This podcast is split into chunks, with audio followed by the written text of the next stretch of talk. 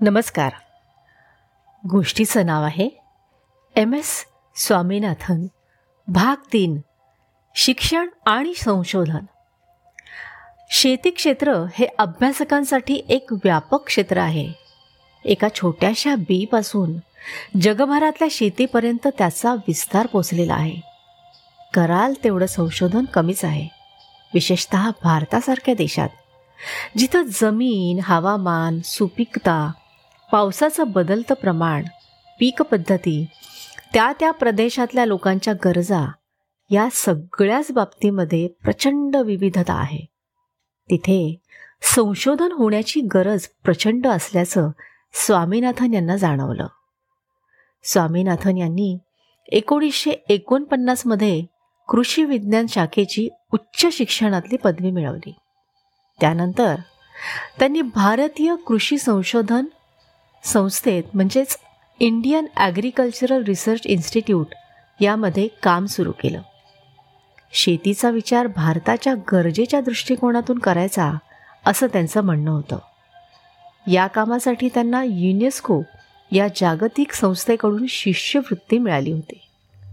अशीच एक महत्त्वाची संधी त्यांना इंग्लंडच्या केम्ब्रिज विद्यापीठाकडूनही मिळाली. इथे त्यांना वनस्पती प्रजनन या विषयात संशोधन करायला मिळालं. या संशोधनाचं जगभरात खूप कौतुक झालं.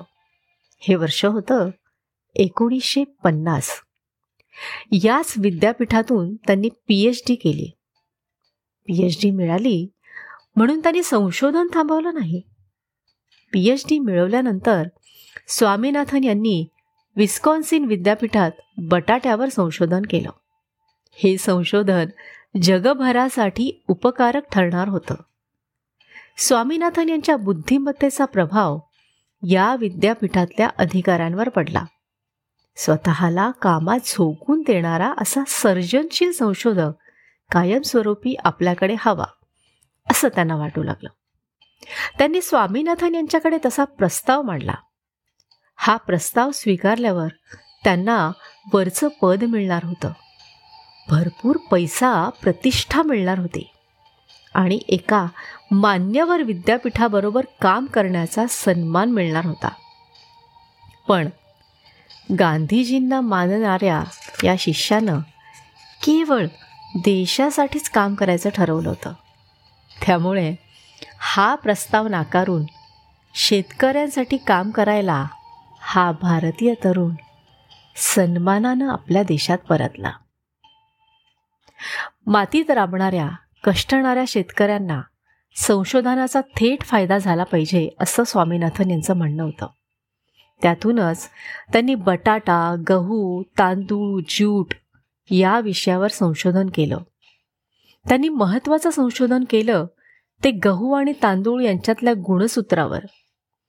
गहू तांदूळ या आहारातल्या मुख्य धान्यातली गुणसूत्र वाढवता आली तर त्याचं उत्पादन वाढेल.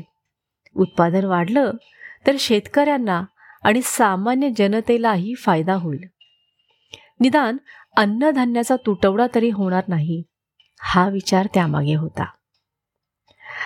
या संशोधनामुळे गव्हा तांदळाचं पीक पूर्वीपेक्षा कितीतरी पटीने जास्त येऊ लागलं. स्वामीनाथन यांना तेच हवं होतं. मात्र ते एवढ्यावर थांबले नाहीत. वैयक्तिक संशोधनापलीकडे जाणारी विशाल दृष्टी त्यांच्याकडे होती. म्हणून त्यांनी आणखी मोठी स्वप्न पाहायला सुरुवात केली. यापुढे काय झालं ते आपण ऐकूया पुढच्या भागामध्ये. धन्यवाद.